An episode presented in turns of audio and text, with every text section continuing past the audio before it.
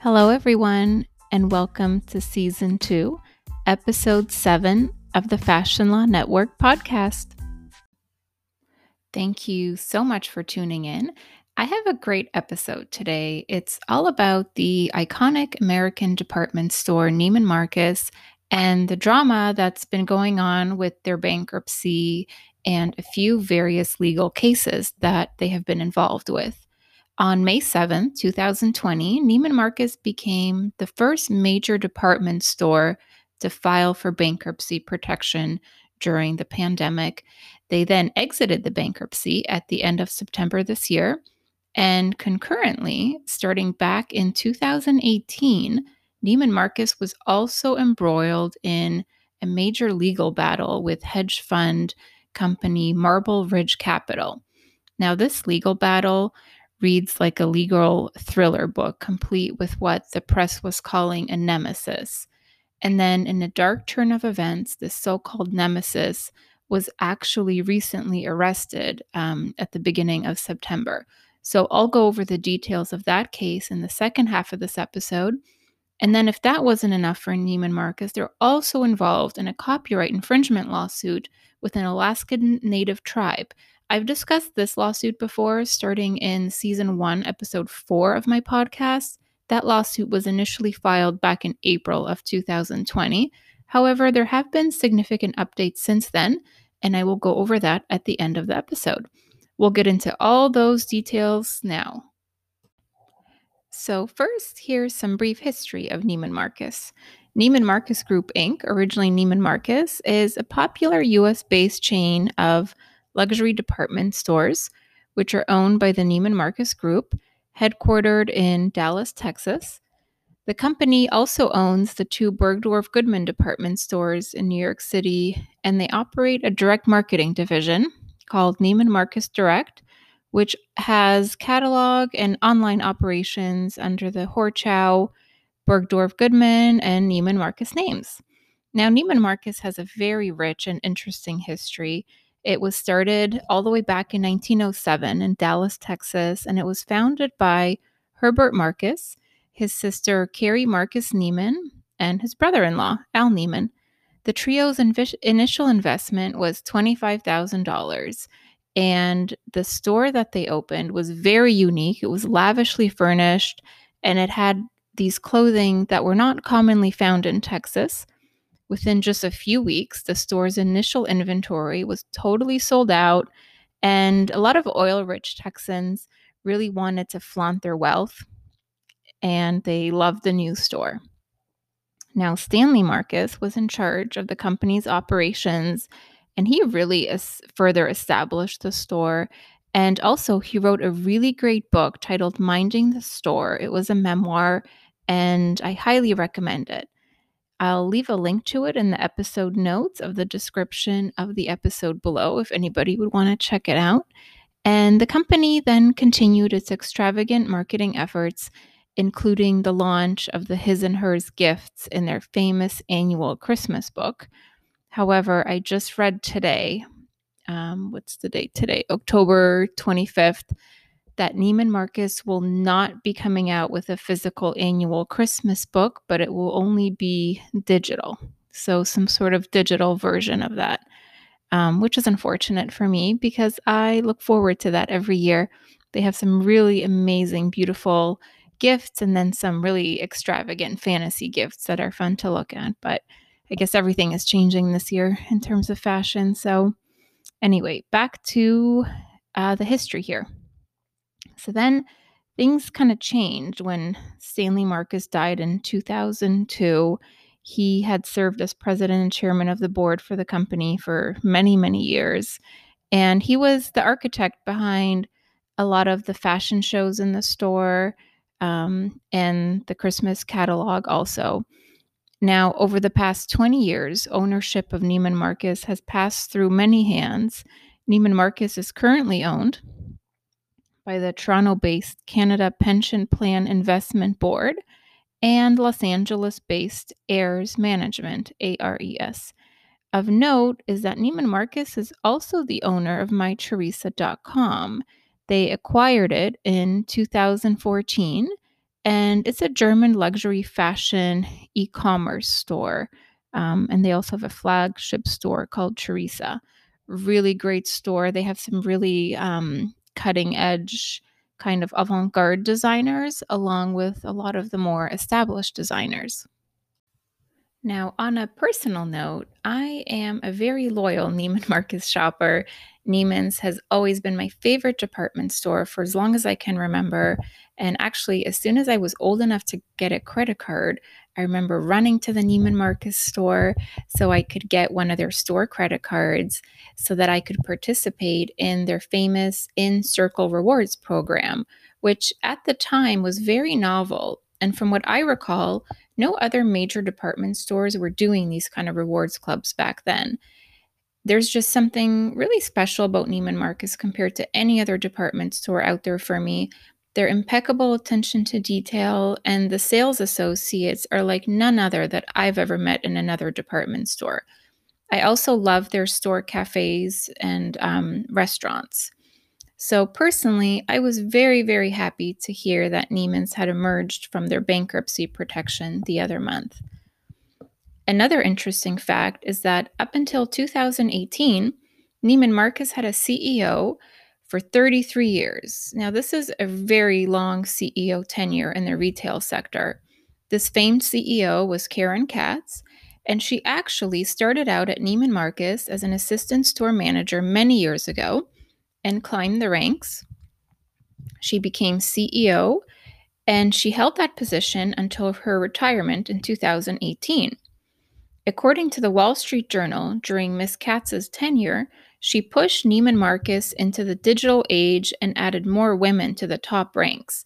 Actually, about half of Neiman's senior executives are female. I also got a chance to attend, well, virtually, a webinar regarding the future of fashion the other week where Miss Katz was a panelist. And she had some really interesting things to say about the future of retail, such as she discussed future trends of digitization of supply chains, shortening supply chains, where companies may be ordering inventory only six to nine months in advance, and discussing how there are less collections coming in and the differences in the way consumers buy today than how they used to. So then, when Miss Katz retired in 2018, Jeffrey Van Raemdonck became the CEO. He is Belgian born, and before this job, he served as group president for Europe, Africa, the Middle East um, at Ralph Lauren from November 2014 until December 2017, in addition to a lot of other fashion jobs before that. And according to a biography of his from the Business of Fashion website, it's reported that he's working to overhaul the long struggling luxury retail group by really focusing on in store experiences and shaking up its portfolio with a minority investment in reseller Fashionphile. Now, this investment in luxury reseller Fashionphile will hopefully be a good one since, as I've discussed previously on this podcast series, the luxury reseller market is doing very well in the current retail climate. I'm sure it wasn't easy for Mr. Jeffrey to come to Neiman's when he did because the company was struggling at that time amid its almost 5 million 5 sorry billion debt. Mr. Jeffrey has also been in the news for other reasons which are not so positive. Most recently, there was a New York Post article titled Neiman Marcus shows off mansion while employees get pink slips. The article goes on to say that Mr. Jeffrey is angering his employees because he's flaunting his wealth in the midst of bankruptcy. So this article was written before Neiman's emerged from the bankruptcy, but still, um, the bankruptcy led to job losses and pay cuts for many employees. He was also featured in the Paper City magazine, which is where he displayed his very, very opulent home and the Post reported that before that, on March 30th, Neiman Marcus announced it would be furloughing a majority of their 14,000 employees or cutting their salaries. Um, Mr. Jeffrey at the time said he would waive 100% of his salary. Now, since this podcast is focused on intellectual property, namely patents and trademarks, I think this will be a good time to go over some of these and how they relate to Neiman Marcus, since Neiman Marcus owns many patents and trademarks. Now, just as a quick sidebar here, I wanted to tie in some new patent law which is associated with Neiman Marcus. As I've explained in my previous episodes, the three types of patent are a utility patent, which protects the way something works, a design patent, which protects the ornamental appearance of the invention only, and then there's a third kind of rare type of patent called a plant patent. Um, it's pretty rare, especially in the fashion world, but in this case, Neiman Marcus actually owns a plant patent. Um, a plant patent protects a new and unique plant's key characteristics from being copied or used by others. A patentable plant can be natural bred or somatic, meaning it can be created from non reproductive cells of the plant. It can be invented or discovered, but a plant patent will only be granted to a discovered plant if the discovery is made in a cultivated area. The plant must also be asexually reproducible, and the reproduction must be genetically identical to the original and performed through methods such as root cuttings, bulbs, division or grafting, and budding to establish the plant stability. Tubers like potatoes are not eligible for plant patents, nor are plants that are unique only because of their growing conditions. So Neiman Marcus is the owner of a plant patent, which is titled Rose Plant, and it's a patent for a new and distinct variety of rose plant of the hybrid tea class, which is described as being pink, which lightens upon aging. I'll copy the link to the patent at the bottom of the notes for this episode if anyone is curious as to what a plant patent looks like. Now, let's talk about the timeline here for Neiman Marcus. Um, let's start in late March of this year when Neiman Marcus stopped accepting new merchandise and they furloughed a large portion of their almost 14,000 employees, and there were already rumors of a bankruptcy happening.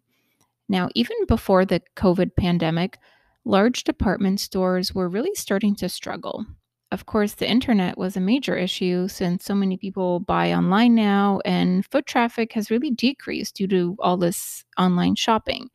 Add to that the fact that it's thought that the rise of the department store coincided with the rise of the middle class, and now the demise seems to be parallel to the decrease of the middle class.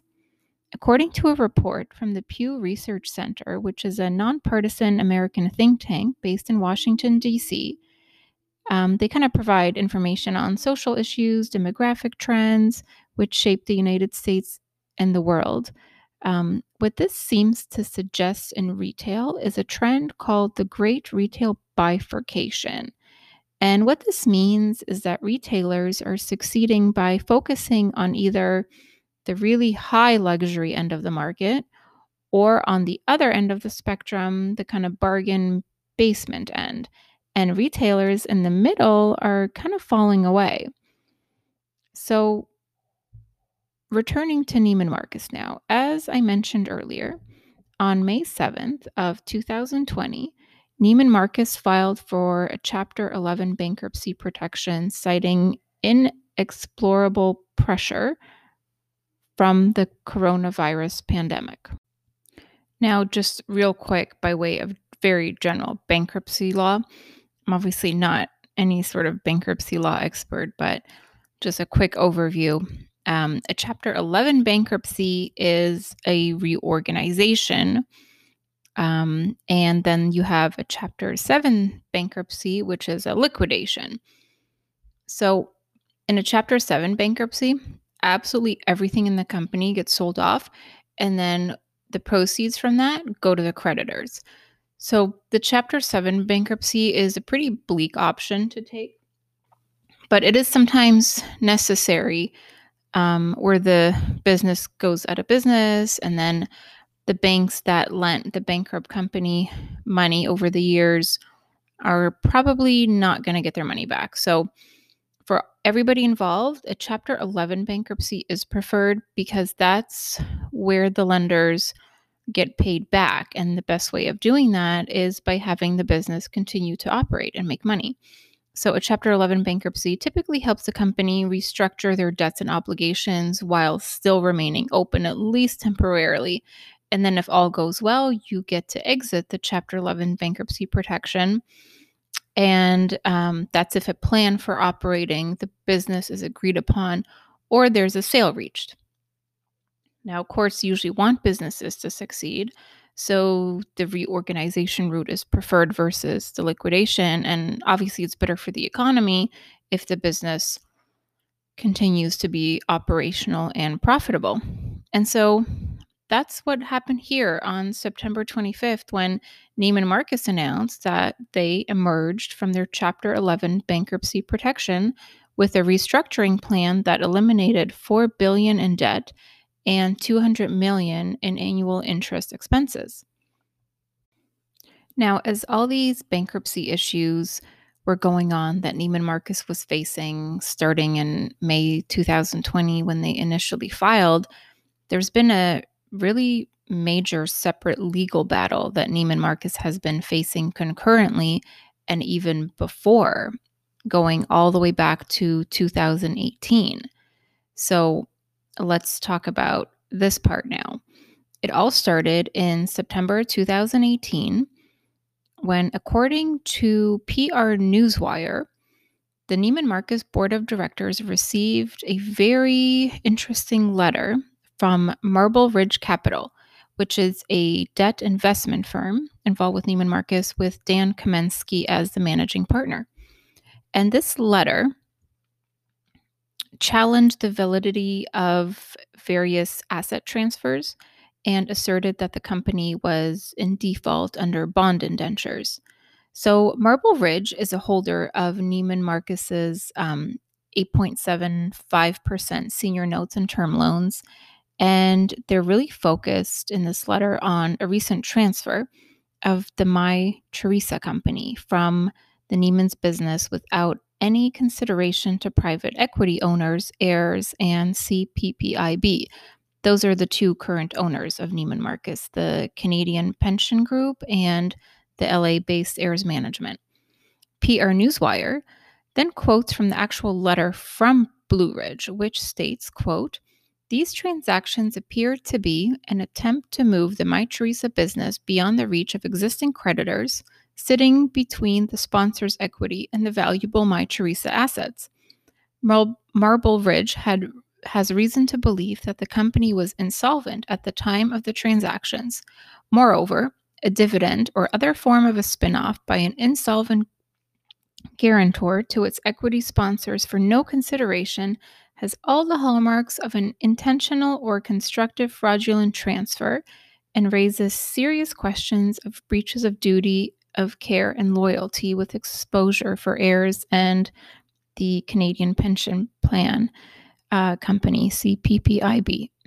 so basically, it looks like the Marble Ridge Company thinks that Mytheresa should have been sold to satisfy some of the debts instead of transferring it with this no consideration.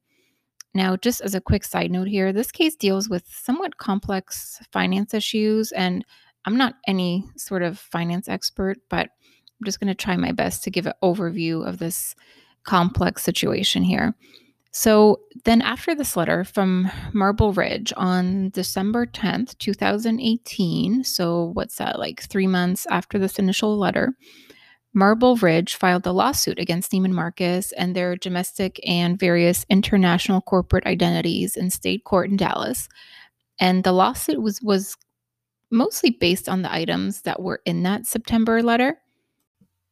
Of course, of particular note, was the transfer of the Mytheresa to the Ares and CPPIB, which are separate from Neiman's corporate entity, which is called Neiman Marcus Group.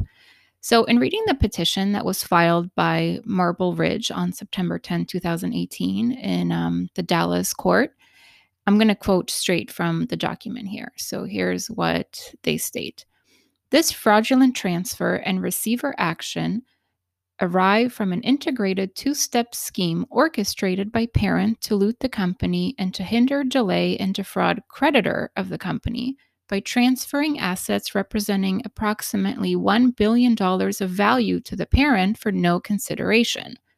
This scheme perpetrated for the benefit of the indirect beneficial owners of the company Ares and the CPPIB. The company is a debtor under the fraudulent transfer law applicable to the transfers by reasons of its obligations to repay money under the indentures of the credit agreement and other agreements. Marble Ridge is the statutory creditor of the company. Now, these are my own comments. So, this is obviously why Marble Ridge has a lot of stake here because they state that they are the alleged statutory creditor of the company. Then the petition goes on to describe some of the history of the Neiman Marcus loans, goes on to allege how this quote scheme transfer was performed. They go into the various steps, um, the purpose being to remove valuable assets from the company, um, they could have used to satisfy the claims of the company's creditors. Instead, as a result of these schemes, and I'm reading straight from the petition again, these assets have been placed beyond the reach of the creditors in order to hinder and delay creditor recovery. Now, this 25 page petition goes into way more detail than I'm providing here, but since I try to keep my episodes under 30 minutes, obviously I can't get into every detail here. So, then, once Marble Ridge filed this petition, Neiman Marcus filed their answer, also very detailed, and they added a few claims like um, business disparagement and defamation in relation to the various statements that Marble Ridge had made in their September letter to that Neiman Marcus board. Neiman Marcus also alleged that Marble Ridge lacked subject matter jurisdiction because they're not a creditor or lender based on the loan agreement. Then in March of 2019, the court ended up throwing out the Marble Ridge case for lack of subject matter jurisdiction with prejudice. Now, this means that Marble Ridge can't file another lawsuit based on the same grounds. So, then, as we all know, next up in the timeline is May of 2020 when Neiman Marcus filed for the Chapter 11 bankruptcy protection. And as reported by the website Institutional Investor, Neiman's reached a settlement over the summer with their unsecured creditors, including Marble Ridge, by allocating 140 million Series B shares of the Mytheresa business to them. Now, the problem with that was that the shares were not liquid, and some of these unsecured creditors need cash. So then what happened was Marble Ridge came and proposed to buy some of the other shares in order for them to get the cash. And this seemed to be going forward. So then, again, according to the institutional investor report, um, at the end of July when Dan Kamensky, who of course is the owner of Marble Ridge, allegedly heard that another investment bank, Jefferies, well, a client of that bank, was allegedly planning on making a higher bid on these Mytheresa shares than the amount that Marble Ridge had planned for them. So then it's reported that Jefferies started putting together a formal bid to buy the shares from any unsecured creditor that wanted to uh, sell. And then again, according to the institutional investor, that same day, um, allegedly when Kamensky heard that Jefferies had contacted the unsecured creditors committee. Now, this is a committee whose job it is to maximize recovery of assets for everyone on the committee in a bankruptcy proceeding. So when Jefferies contacted this committee's counsel and allegedly offered to buy the Mytheresa shares at only 30 cents, it is reported by the institutional investor that Kamensky got angry and his anger got the best of him because he allegedly started communicating with the Jefferies representative via Bloomberg chat and over the phone. In particular, one alleged Bloomberg chat by Kamensky seemed quite damaging, where it is alleged that he said or chatted, quote, do not send in a bid in all capitals. Marble Ridge was also a client of Jefferies, and Kamensky allegedly threatened to take his business away from this bank if Jefferies did not withdraw their bid. Now, remember, this is all allegedly happening within one day. So, then again, according to the institutional investor, uh, Jefferies allegedly told their client that they're not going to put a bid on the shares. And they allegedly contacted the counsel for Marble Ridge, told them about their communications with Kamensky, at which point it is alleged that Kamensky went into full panic mode and made some allegedly damaging statements. And I won't get into those in detail, but I did find a few websites which provide the transcripts for some of these communications. Um, then things further take another dark turn when, in mid August, the Wall Street Journal reported that Marble Ridge Capital is shutting down after a government inquiry found that the founder, Dan Kamensky, tried to suppress bidding for a piece of Neiman Marcus Group Limited. And then, after more investigations, in the early morning of September 3rd, federal agents stormed into Mr. Kamensky's Long Island home and arrested Dan Kamensky on four counts of criminal fraud securities fraud, wire fraud, extortion and bribery, and obstruction of justice. So that's a pretty sad case. I think it'd be really tough to be an attorney involved in that one. Um, during a summer in my law school days, I was a law clerk for a judge in the Miami Criminal Courthouse, and that was definitely not for me. I mean, the work was really interesting, but it was a very, very emotionally taxing experience. So I have a lot of admiration for people in that field. It's definitely not easy.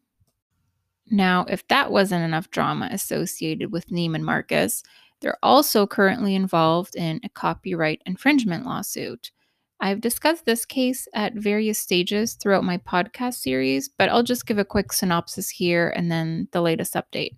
So, in April of this year, Neiman Marcus was sued for copyright infringement, among a few other claims, in a lawsuit initiated by the Sealaska Heritage Institute, alleging the that Neiman Marcus falsely affiliated garments sold by them with native artisans through its use of the term raven's tail, which is one of the great weaving traditions of the northern northwest coast native tribes, thereby unlawfully infringing their copyright. This case is thought to be the first time a business has been sued in the United States for copying a traditional indigenous pattern. Neiman's was trying to sell the sweater cardigan, which allegedly is copying this raven's tail weaving traditional item for over $2,000 on their website. So, back in September, when I looked up the recent docket history of this case, it looked like Neiman's got a few extensions for replying to the initial complaint that Sealaska filed. And then Neiman's answer was due August 31st. Instead of answering, Sealaska filed an amendment complaint.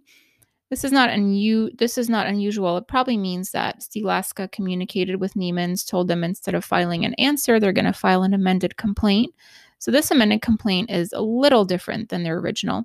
The main difference being that they're adding a few more defendants. So not just Neiman's, but also Alanui, which is the actual Italian knitwear brand, which, according to the amended complaint, is allegedly the producer, supplier, and importer of the Raven's Tail knitted coat to Neiman Marcus. Uh, they also added, I believe, my Mytheresa, Farfetch, among a few other defendants here. Um, then there was a motion by the defendants to dismiss for lack of jurisdiction in mid September, by some of the defendants, and then defendant Farfetch filed their motion to dismiss for lack of jurisdiction at the beginning of October. Now I'll just briefly go over this September 14th Neiman Marcus Mytheresa motion to dismiss for lack of jurisdiction.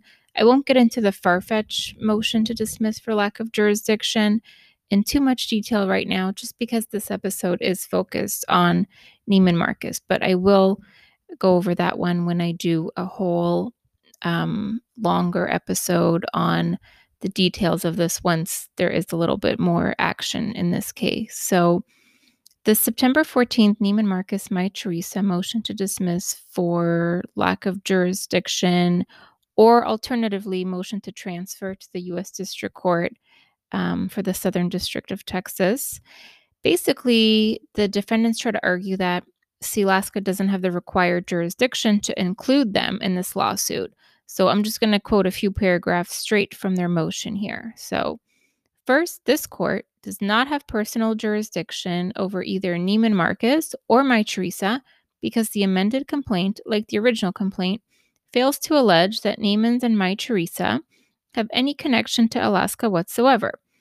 Plaintiffs do not allege that defendants Neiman Marcus and Mytheresa reside, operate, or conduct business in the District of Alaska or that any alleged infringement or unlawful conduct occurred in this district. Accordingly, this case should be dismissed for improper venue, but then they add in that if the court finds it's in the interest of justice to transfer the case, rather to dismiss, it should be transferred to the U.S. District Court for the Southern District of Texas, which is, of course, where Neiman Marcus is headquartered. Now, this motion is over 30 pages, so obviously I've just provided a very short synopsis of it here, but I can leave a link to it in my episode notes if anybody would want to read the motion in full. Neiman's does present some pretty interesting arguments. So then a few weeks later, Sealaska files their response to this. It's called response in opposition to defendants Neiman Marcus and Mytheresa's motion to dismiss, or alternatively to transfer to the Southern District of Texas. And they state, also just a synopsis here, and I'm reading straight from their opposition here. Plaintiffs, Sealaska Heritage Institute, respectfully urge the court to deny the motion to dismiss or transfer venue because the defendants are subject to the personal jurisdiction of this court Venue is proper, plaintiffs have standing under the Indian Arts and Crafts Act, and have sufficiently pled trademark ownership and copyright infringement. And moving defendants have improperly conflated their own independent liability with that of the two debtor defendants. So I will keep this case on my calendar. I will check it in a few weeks for any updates, and then I will provide those on a more detailed uh, future episode since I did really gloss over both of these motions. And that concludes this episode. As always, thank you so much for listening. Please stay tuned next week for the next episode, and I hope you have a wonderful day. Bye.